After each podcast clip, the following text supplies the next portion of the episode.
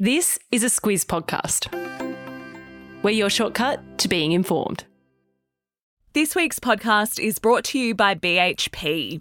Copper is a big deal in the energy transition because it's used to make electric vehicles, wind turbines, and solar panels. When it comes to producing copper responsibly, it's happening now at BHP. Good morning, I'm Alice Dempster. And I'm Claire Kimball. It's Tuesday, the 10th of January. In your squiz today, turmoil in Brazil, home prices historic tumble, going spare over Prince Harry, and a candle scandal. This is your squiz today. We talked about this a bit last year, but squizzes could be forgiven for needing a refresher. It's been two months since Brazilians elected President Lula as their national leader, but yesterday the backlash from supporters of the former president Jair Bolsonaro was big and violent, Claire.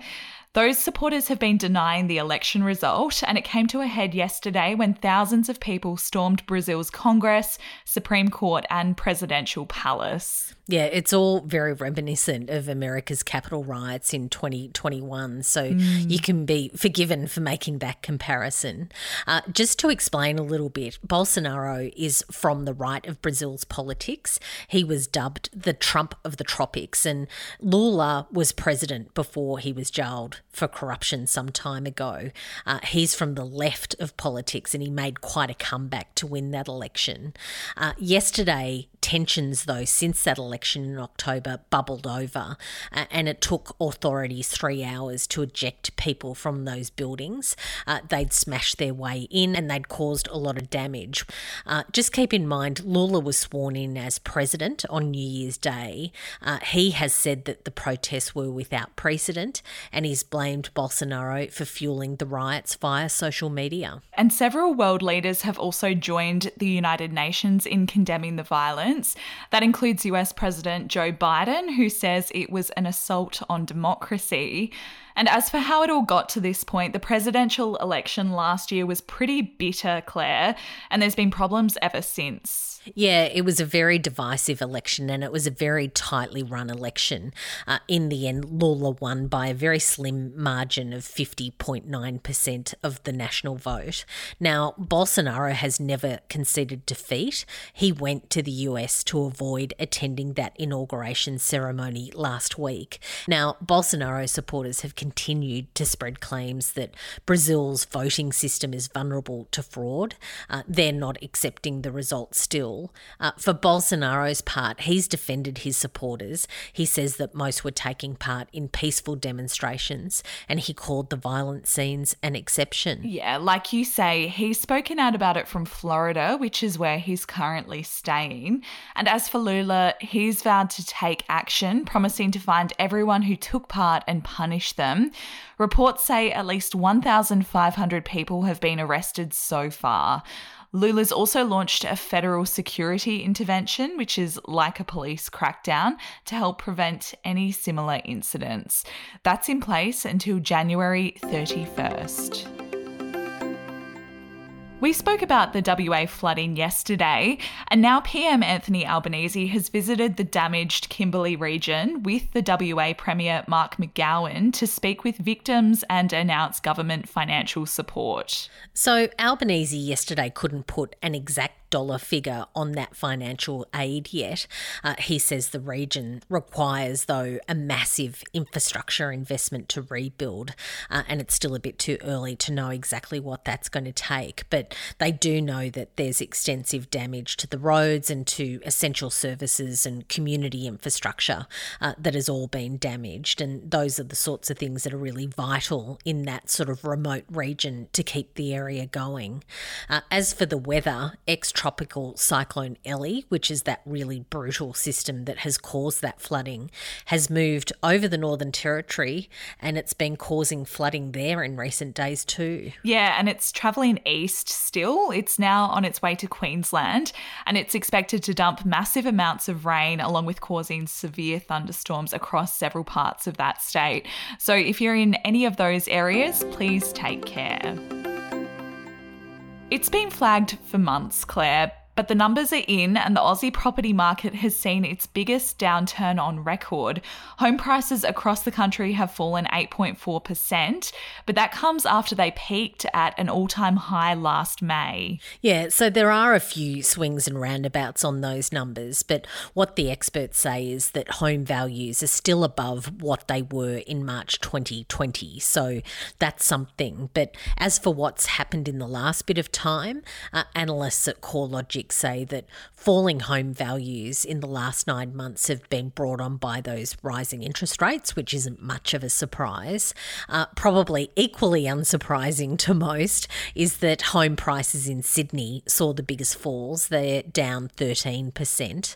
Uh, then it's followed by Brisbane, which is down 10%, and Melbourne, which is down 8.6%. And it's probably not what homeowners want to hear, but those prices are expected to continue falling over the coming months as interest rates continue to rise. Royal family news is not something that people can easily avoid at the moment, Claire. Two TV interviews with Prince Harry to promote his memoir have aired, and in them, he's leveled new allegations against his family. yeah, it is very hard to avoid at the moment. Not that I'm trying to avoid it, I'm all here for a bit of goss. Uh, but yeah, there's been a few new claims. Uh, in the British interview, Harry said that his family's silence, uh, after a now retracted newspaper column written by Jeremy Clark, Clarkson, who's the guy from Top Gear and also from Clarkson's Farm. It was a really big program on Amazon Prime in the last bit of time. Uh, he had a real go at Meghan over that Netflix series, and what Harry said is that the royal family really should have pushed back against what he said in that article. Uh, he said that their silence is deafening, uh, and along with criticising King Charles and also his brother Prince William, uh, Harry also pointed a bit of a finger at his stepmother Camilla. Uh, he says that she was part of the rampant leaking to the media and said that uh, she had to rehabilitate her image. So basically, she decided to get into bed with the devil. Yeah, they're strong words. But he also wasn't sorry about what he calls speaking his truth. He reckons silence only allows the abuser to abuse. But silence is currently what he's getting from Buckingham Palace. The royals haven't commented on any of this drama. But Harry says he's still hopeful of mending fences with his dad and his brother. And there's more to come from Harry this week as he continues to talk about his book on TV. So if you're a royal watcher, keep an eye out. I can't be the only one who received a scented candle or two at Christmas, Claire. I doubt that very much.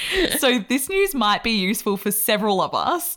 Health experts have sniffed out a bit of a problem with scented products, saying they can dramatically reduce indoor air quality. Oh, it's like everything is bad for us, isn't it? I love a scented candle, so I'm really distressed about this.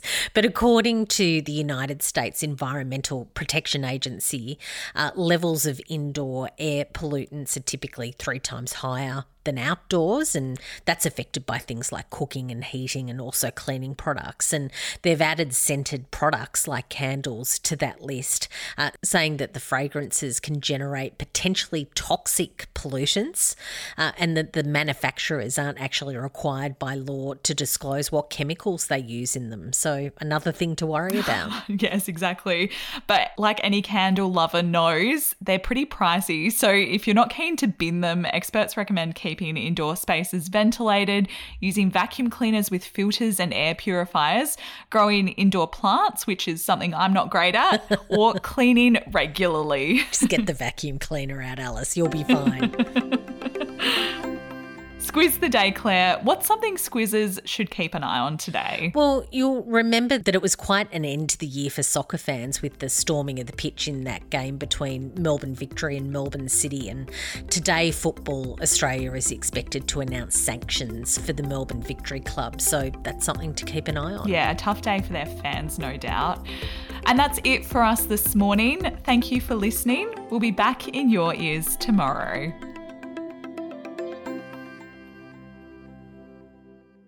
G'day, I'm Kate Watson, co host of News Club. News Club this week was an interview with Lauren Sams. She's the fashion editor at the Australian Financial Review. She's all over the business of fashion and retail, so I pulled her in to talk to us about fast fashion and ultra fast fashion. In particular, businesses like Temu and Shein, who in Australia alone are on track to record more than $2 billion in sales. Here's a clip from that conversation. What is happening is that it's recalibrating fashion as a single use item. Mm. So when you think about something that's six or seven dollars, you know, my, I bought coffee this morning and that was five dollars fifty. And that that's a single use item to me. You know, I, I have my coffee. Like, actually, is like you cannot use that twice. No. and so when you're talking about a dress Yeah. that's sort of an equivalent price, people equate it with something that doesn't need to be valued. Um, you don't need to wear it again. To listen to the full interview, just search for News Club in your podcast app and hit follow.